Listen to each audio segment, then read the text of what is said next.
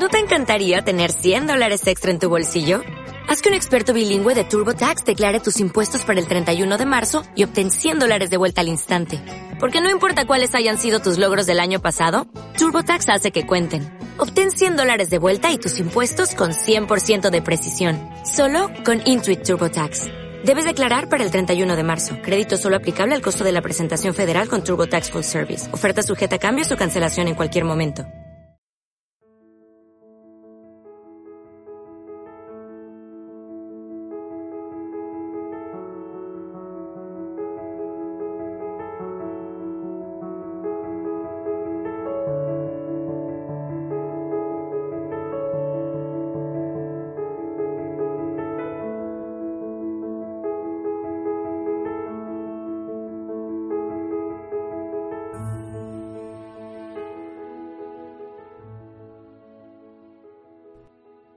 Buenos días, queridos amigos. Un gusto saludarles. Como cada mañana te digo que para mí es un gran inmenso placer el que el Señor me permita entrar en tu casa, en tu trabajo, en tu coche, donde quiera que te encuentres y juntos nos reunamos para aprender más, para valorar más, para apreciar más el amor de Dios que ha dejado plasmado en esa carta maravillosa de amor que nos ha dejado a ti y a mí, la Santa Biblia, su santa palabra.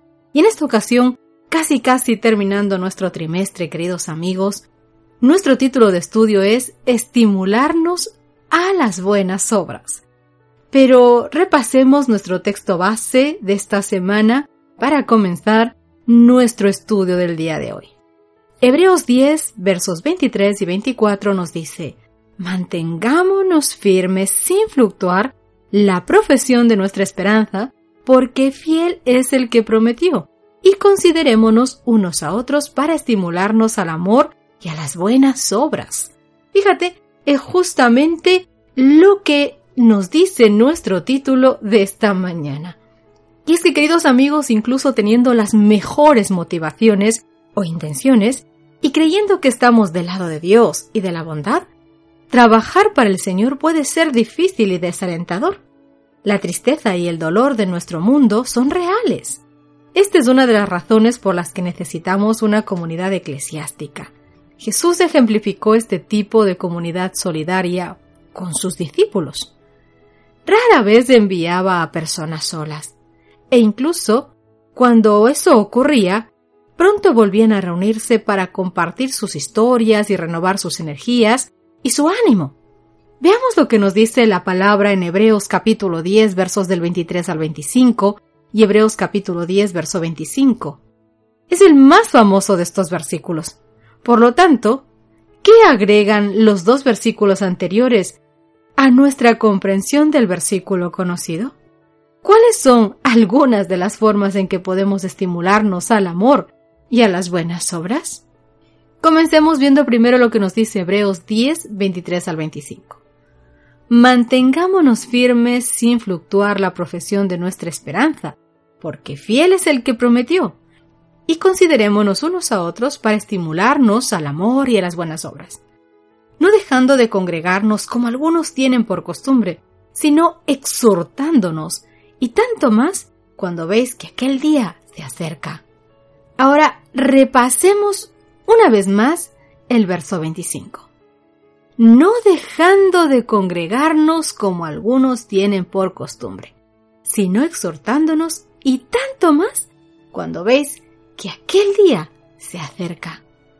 En casi cualquier tarea, queridos amigos, causa o proyecto, un grupo de personas que trabajan juntas pueden lograr más que todas aquellas personas que trabajan de forma individual. Esto nos recuerda una vez más la imagen de la Iglesia como el cuerpo de Cristo, en el que todos tenemos roles diferentes, pero complementarios para desempeñar. Recuerda lo que dice Romanos capítulo 12, versos del 3 al 6, donde nos dice claramente a su pueblo, digo pues, por la gracia que me es dada a cada cual que esté entre vosotros, que no tengáis más alto concepto de sí que el que se debe tener, sino que piense de sí con cordura cada uno, conforme a la medida de fe que Dios repartió a cada uno. Porque de la manera que en un cuerpo tenemos muchos miembros, pero no todos los miembros tienen la misma función, así nosotros, siendo muchos, somos un cuerpo en Cristo, y todos miembros los unos de los otros. De manera que teniendo diferentes dones, según la gracia que nos es dada, si el de profecía, úsese conforme a la medida de la fe. Cuando cada uno, querido amigo de nosotros, aporta lo mejor de sí, pero lo hace de una manera que permite que sus influencias trabajen juntas, pueden confiar por la fe en que su vida y obra marcarán la diferencia para la eternidad. Si bien los resultados son importantes cuando procuramos hacer lo correcto, estos resultados que se relacionan con la gente y con la vida de la gente, tenemos que confiar en Dios para los resultados.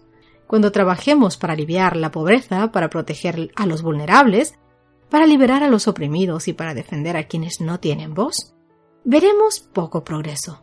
Pero tenemos la esperanza de estar trabajando para una causa mucho mayor y que inevitablemente será victoriosa. No nos cansemos, pues, de hacer el bien, porque a su tiempo segaremos y no desmayemos. Así que según tengamos oportunidad, hagamos bien a todos, y mayormente a los de la familia de la fe. Nos dice Gálatas 6, los versos 9 y 10. Además, en Hebreos 13, 16 el Señor nos dice, y de hacer bien y de la ayuda mutua no os olvidéis, porque de tales sacrificios se agrada a Dios.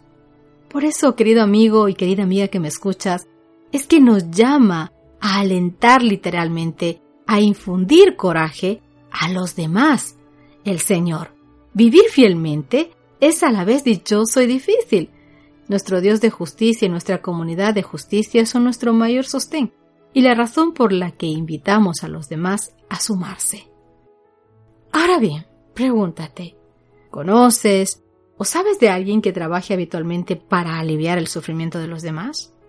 ¿Cómo podrías animar a esa persona o grupo en la buena obra que realiza.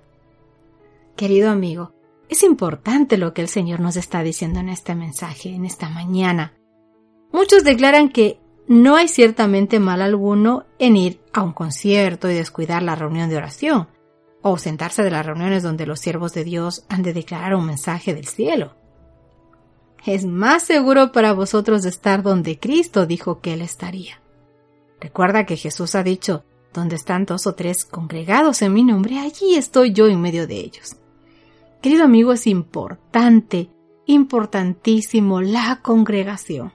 Que tú puedas congregarte con tus amigos, con tus hermanos de iglesia, que juntos puedan crear planes, que juntos puedan animarse los unos a otros, estimularnos, como dice el título, unos por otros, hacer buenas obras, ayudarnos en los proyectos, no como quien compite, sino como quien ayuda alentando a una sola obra con un solo proyecto. Recordemos, queridos amigos, que todos, todos estamos en el mismo barco. Que Dios te bendiga, querido amigo, que Dios te proteja. Es un placer poder estar contigo y te invito a que mañana nos encontremos una vez más para hacer un pequeño resumen de lo que ha sido esta semana, la última semana de este maravilloso trimestre. Recuerda que nos estaremos encontrando para empezar otro, otro estudio más la semana que viene con el título de Esdras y Nehemías. Estará fantástico el estudio de este nuevo trimestre sin nada que desperdiciar como el Señor nos tiene acostumbrados en su santa palabra. Que Dios te bendiga, fue un placer. Recuerda que este y todos nuestros audios los puedes encontrar y descargar de forma gratuita de nuestro portal web www.evangelite.com. Querido amigo y amiga que me escuchas, un abrazo inmenso de tu amiga Cristina Rosas. Hasta mañana.